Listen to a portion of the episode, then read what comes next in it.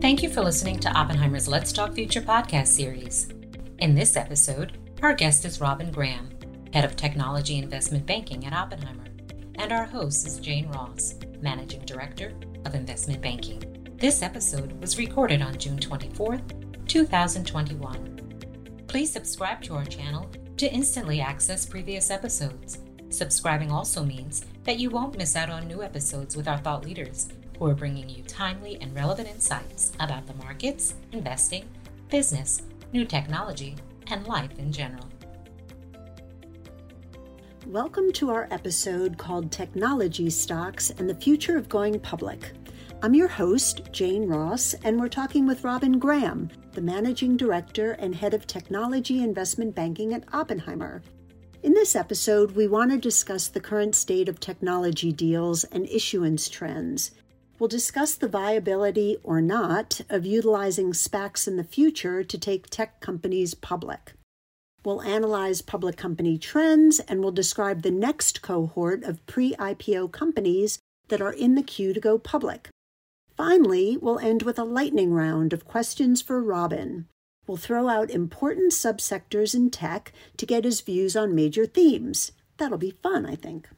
Now, as many of our listeners know, Robin Graham is the head of technology investment banking at Oppenheimer. He works with public and private companies. He co founded Oppenheimer's Private Market Opportunities Fund series. He's a limited partner across venture funds, and he brings over 25 years of experience in the field. So, once again, welcome, Robin. Thanks very much, Jane. It's uh, great to be back on your podcast. Well, it's good to have you back on this podcast. So, you and I did an episode here last summer, which feels like a very long time ago.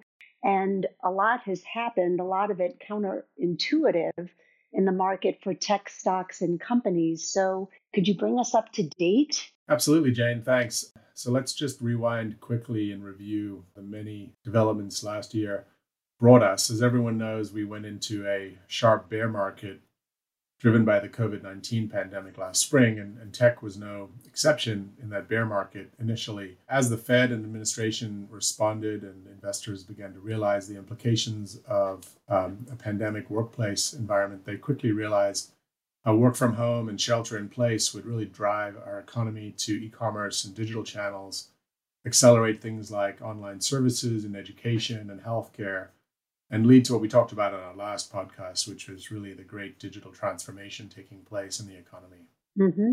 So they allocated capital to to those sectors of growth in the economy, which were largely tech-enabled sectors, and the net result was a recovery in the stock market led by technology stocks, and that you know collectively pulled us out of the the shortest, sharpest bear market in history. In uh, investment banking, my team at Oppenheimer was you know, suddenly incredibly busy raising what we termed survival capital for our clients as our CFOs modeled out worst case scenarios and projections for their businesses and rebuilt financial models, re underwrote their businesses to address their capital needs over what they thought might be a two to three year recessionary period.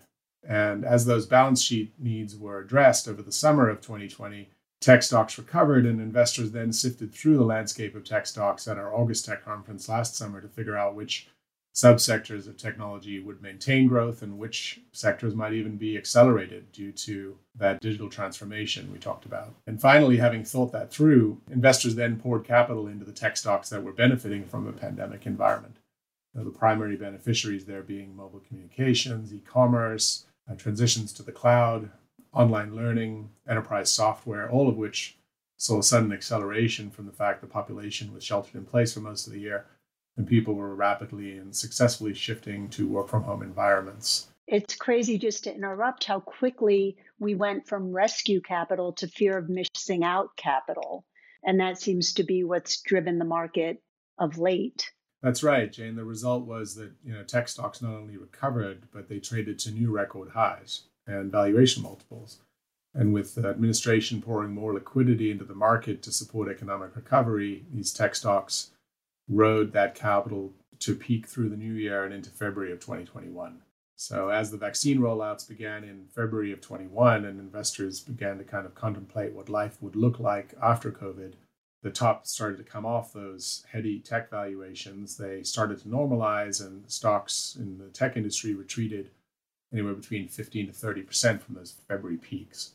So, what we saw from our corporate clients in investment banking and the Oppenheimer Tech Group was that after essentially raising capital to defend the longevity of their businesses, which we call existential angst capital, and tech stocks at new highs, that was replaced by what you're referring to, which was companies benefiting from the pandemic environment by raising capital opportunistically to shore up their balance sheets, to take advantage of the fact that these equities were trading at historically high multiples and so the results has been an incredibly intensive period for the Oppenheimer Tech banking team. And my team's basically been flat out since last summer, raising capital for companies and helping advise them on how to put that capital to work in making strategic acquisitions.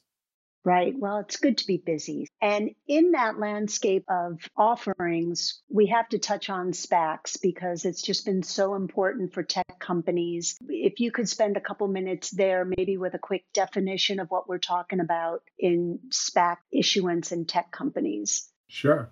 So while we were out busy raising massive amounts of capital through initially secondary offerings and converts for public companies, private placements for private companies, there was there was a whole cohort of pre-IPO companies that started to come to the table to go public later in that cycle. And that activity largely bifurcated between traditional IPOs and a reemergence of IPOs through SPACs and SPAC business combinations. So there was a rush of interest to fund experienced investor and operator led SPAC teams who could help institutional investors screen and sift through the private company universe for businesses that had demonstrated strong product market fit and we're addressing large global market opportunities. These were in sectors like next gen mobility, automotive, the shift to electrification of vehicles and autonomous vehicles. And experienced SPAC teams went to work pulling the most promising of these companies out into the public markets and essentially through SPAC vehicles overfunding their long term capital needs. Robin, so for anyone who's been in a cave for the last six months, can you give us a definition of what a SPAC is? A SPAC is essentially an acquisition corporation or a blank check company that, that raises capital without a business to buy a private company and through reverse merger with that company go public and take that company public. So they essentially buy a business, providing the public capital and, and, and liquidity. And so SPACs have essentially become a more prolific vehicle through which institutional investors could access very promising earlier stage private companies, essentially having the teams involved do the diligence, and do the screening by experienced investors and operating executives. And in most cases, those SPAC teams consist of CEOs and ex CEOs and sophisticated investors who've been deeply involved in taking companies public over multiple decades. And it allowed in institutional investors to place long term bets on private technology companies with massive market opportunities. So I've given some examples of that next generation automobiles and transportation, particularly electric vehicles, the next generation communications platform, and some of the areas where we saw massive acceleration during COVID, like the shift in education to online learning, co- companies like Coursera went public through traditional IPO processes. And now, you know, we're seeing SPACs buying companies that range from dog walking and pet sitting marketplaces like Rover and as people go back to traveling for business and pleasure, we expect the online travel industry to enjoy a huge and long awaited boom as well. So, SPACs are a good fit with tech companies because tech companies are high growth companies. And I know in the first quarter of this year, we saw just crazy outsized issuance in SPACs. And then there have been questions about the sustainability of that. What do you think? Yeah, we joked that during COVID, everyone got two things, Jane a Labradoodle and a SPAC. and so now everyone's going back to their offices. Someone has to take care of their new dog, and their SPAC has to find a high quality private company to buy. So my, my tech banking team has solutions to both those problems. But yes, it's in many cases, these companies have, have proven product market fit. They're going after massive global markets. They're looking for capital to go after very big long term global market opportunities. And as I was saying, that's all been supercharged by several rounds of federal stimulus packages. And that capital has to flow somewhere, and it's flown into tech stocks and new issues, including SPACs. So we've now advised on more than a dozen SPAC combinations in the last 12 months across the technology space. We've raised SPAC IPO front ends for some of the best management teams in the market. We've advised them on the buy side in making acquisitions of businesses. We've raised pipes for those combinations from the highest quality investors to consummate those deals. and we've nurtured them into the public markets through the de-SPAC process, which is quite intensive. In, in several instances, we've advised companies selling to SPACs, and our expertise in the SPAC process has been really valuable to those clients.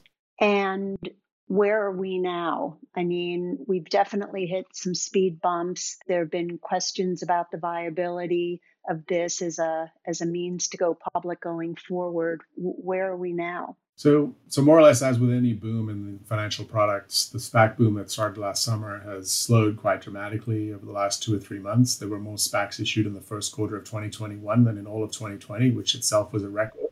Wow! So we've now got you know over 420 plus active SPACs out there looking for targets. But I think that really pales in comparison to the literally thousands of promising technology companies that have seen their businesses accelerate through the pandemic environment and who could really avail themselves of that SPAC capital to become successful public companies. So there's still plenty of opportunity for high quality companies to find high quality SPAC teams and go public. And even though the SPAC market is fairly saturated right now, we're starting to see the backside of that, and I think we're going to see fewer higher quality SPAC teams come public with uh, more thoughtful approaches to higher quality tech companies over the next six to nine months. But until the transactions that are in market right now close and the investor capital that's gone into SPACs and SPAC pipes gets liquidity and comes back out again, it won't be it won't be available to reinvest in SPACs in the IPO market. So it's all going to play out, I think, over the next three to nine months. Yeah. And it's interesting. I mean, when you talk about SPACs, we always kind of refer to them as this monolithic thing, but that's not really true, right? I mean, there are different different kinds of, of SPACs. These are highly customizable. That's right. I mean, just as there's a wide variety of technology companies interested in raising public equity capital, I think something that's underappreciated or misunderstood is that there's an equally wide variety of SPACs out there. I mean, broadly speaking, there are two main categories of SPACs that we talk about in advising our clients. If you're private, there are investor led SPACs to approach, and then there are operator led SPACs, and, and every variation of the two in between. And each one of these has their own unique attributes and benefits, and a range of you know, specific industry experience to bring to target businesses. So, so for example, an investor led SPAC is generally led by an established fund or a fund manager who understand the capital markets well and they bring that capability to private companies. They're professional investors. They know how to identify companies that are really qualified to go into the public markets. They bring a public shell and SPAC capital to fund that business. They're adept and they're sophisticated when it comes to bringing those companies public. And they often can bring a forward purchase agreement to anchor the pipe for institutional investors and give those deals greater certainty of close through a SPAC combination than they would have had as an experience in the in the traditional IPO market. So that's a big benefit. Yeah, and then there's the second group of SPACs, which we find really interesting, which are operator-led SPACs. These these are teams of very very experienced senior executives, guys who've been there and done that. They're board members and CEOs and CFOs of public companies, sometimes multiple times, and they've grouped together and they bring operating expertise and execution capabilities to perhaps some earlier stage companies to provide you know really high quality corporate governance to those businesses as well as executive and operating acumen, which which allows a company that's perhaps traditionally viewed as being a turn early for the public markets to suddenly be public market ready. And that's a, a principal advantage of operator-led SPACs. And so those are the two types of SPACs we tech companies are generally looking at as they think about going public. And when we represent companies in these conversations, these are the discussions we're having as we qualify interested SPACs down to a small but you know highly qualified group for our clients to engage with more seriously. So, given that motivated group of issuers behind SPACs and given the overall receptivity of this market, it sounds like you think SPACs are going to be here to stay. Uh, yes, we do. Uh, we think that the SPAC market has matured. It's now been validated by the highest quality investors in the market. The whole product has become a lot more sophisticated. So even though we're having a bit of a shakeout in the market right now, we think it's going to be an ongoing and, and prolific vehicle for companies to go public through. Okay, well, let's shift gears then to the traditional side of the blotter and let's talk about traditional IPOs for tech companies. I know you've been very, very busy there too. So, how are things looking going forward? Um, absolutely, Jane. So, the, the pace of traditional IPO issuance has really picked up as well. As I said, valuation multiples for tech companies, particularly in infrastructure software, enterprise software, security software, consumer internet, industrial technology, those multiples are quite heady. And um, and issuers are taking advantage of that to bring companies public. And, and so those who haven't chosen to take the SPAC route or don't have a need to go public through through SPACs can go through a traditional IPO process to the public markets. And we've been, you know, so busy. We're, we're probably bringing one or two IPOs to market almost every week. Many of these, or most of these, have traded strongly. They've priced up. They've traded up since their IPOs, which is encouraging institutional investors to put capital into that part of the market as they look for alpha in their portfolios from new issues and, and try to buy positions in disruptive companies that become, you know, long-term creators of shareholder value. So you've got a massive new cohort of public companies in the market through both SPAC and traditional IPO routes, and investors have a lot more choice now as to where to put their capital. So it doesn't sound like you're going to get much of a break in the third and fourth quarter of this year. You're going to stay busy. Yeah, that's right. It's particularly in software, in gaming, in digital media, all of those sectors are, are really booming right now. Well, you know, when you and I spoke last summer, it was nice because you had your tech conference looming ahead. You had to go virtual for that conference. And I know that ended up being a grand success. And here we are again, emerging from COVID, and your tech conference is looming again. So, um, what's it going to look like this year in August? So we had to make the decision early this year on whether we were going to do it virtually or in person again, and and we we decided the virtual format worked so well last year. We didn't have much insight into what August would look like from a COVID standpoint, so we're doing it virtually again. We had record attendance from institutional investors last year, and uh, in that format, and we already have you know meaningfully greater institutional investor attendance enrolled in this August tech conference. So it's looking to be a success. Um, last year investors came to the conference to understand what was happening to their companies in in their portfolio and to get to meet some of the up and coming private companies that are coming to market this year through IPOs and SPACs. And as you know, you know the 2021 Oppenheimer Tech Conference falls right after second quarter earnings get released by most public companies, and so investors will be wanting to get back in front of those companies in our virtual format and understand, you know, not only how they're Q2 earnings performance was and are being digested, but also what what is the outlook for each of these companies for the rest of the year and for 2022? You know, has their investment thesis in these companies changed? How does it affect the value of their overall portfolios? And then last but not least, they, they really want to get in front of a very strong cohort of private companies that are pre-IPO that'll be presenting at the conference as well, particularly in enterprise and infrastructure software, so they can get to know those companies well ahead of formal IPO roadshows next year. Great. Well, this gets us to the the fun part of this. I thought it would be kind of interesting. You know, you oversee so much in tech.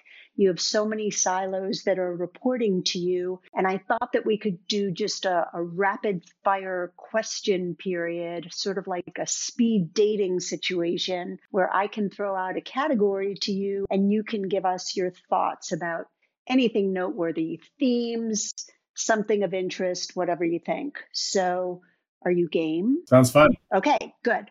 All right. So, the first subsector I want to throw out is semiconductors, hardware, and electronics. Go. In semiconductors, investors are really coming to the conference to see companies because they want to understand how the supply chain is recovering in that area. There's been been a lot of press recently about chip shortages. Investors want to know how those chip shortages are being resolved. What does that mean for ASPs, gross margins, and the revenue trajectory of those businesses? And really, as we enter year two of a typical three-year cycle in semis, they want to get a read on any sign of inventory buildup in chips and basically try to understand what the potential maturity of the cycle is. Okay, time's up for that. Okay, this one's a big one for us clean tech, sustainability, and industrial tech. So, this is a very forward looking and visionary sector or sectors. Investors are coming to the conference to meet with some of the newly minted public companies in the public markets like ChargePoint and understand what the rate of EV adoption looks like from their perspective, how their investment thesis really playing out with companies that have come public over the last 12 months in that space. Where's the revenue growth happening?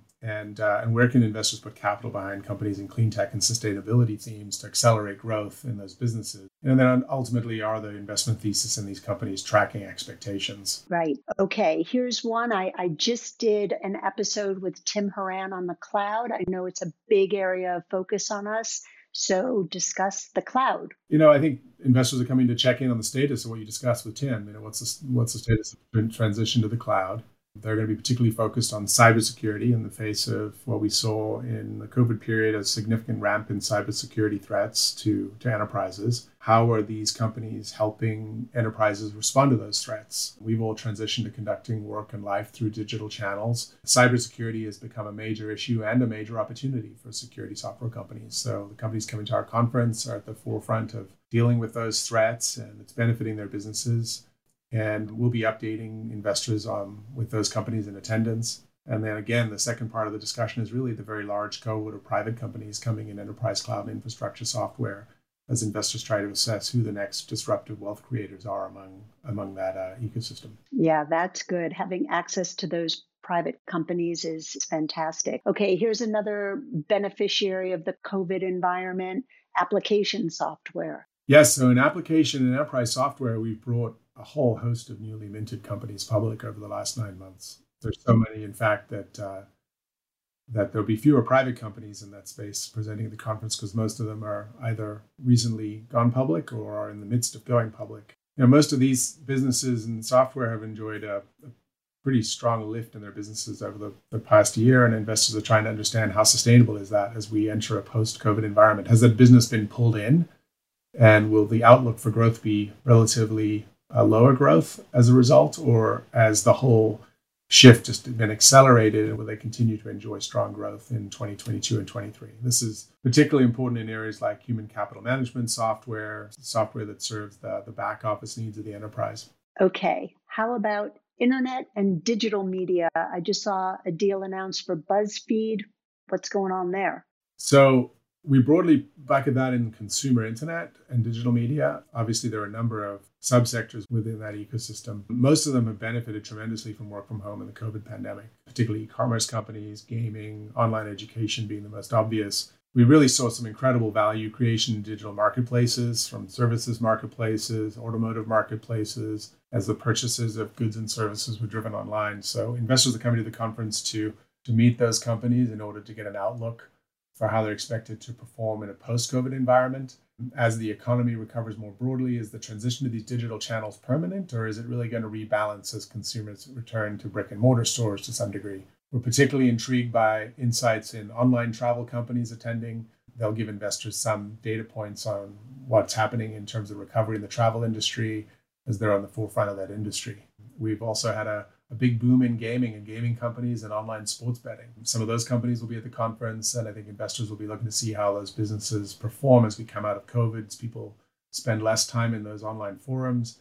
And then, you know, last but not least, the fintech space, you know, there's been a huge acceleration in mobile payments supporting all of this and e-commerce and payments networks have boomed and as people have shifted behavior so we have Visa and a few other payments companies coming who will provide investors some insights into what's happening in, in that part of the, the market as well. Okay, well, well done. It wasn't exactly like speed dating because it was a little more substantive than that, but that was terrific. Thank you. And I, I really want to thank you for your time today. This is all just exceedingly topical it sounds as if SPACs are going to be with us in the foreseeable future. It sounds like the IPO activity is going to continue to be robust as we head into the second half of this year. And it also sounds like there's going to be a fair amount of news being made at your at your conference. So all the best with that and thank you again for your time.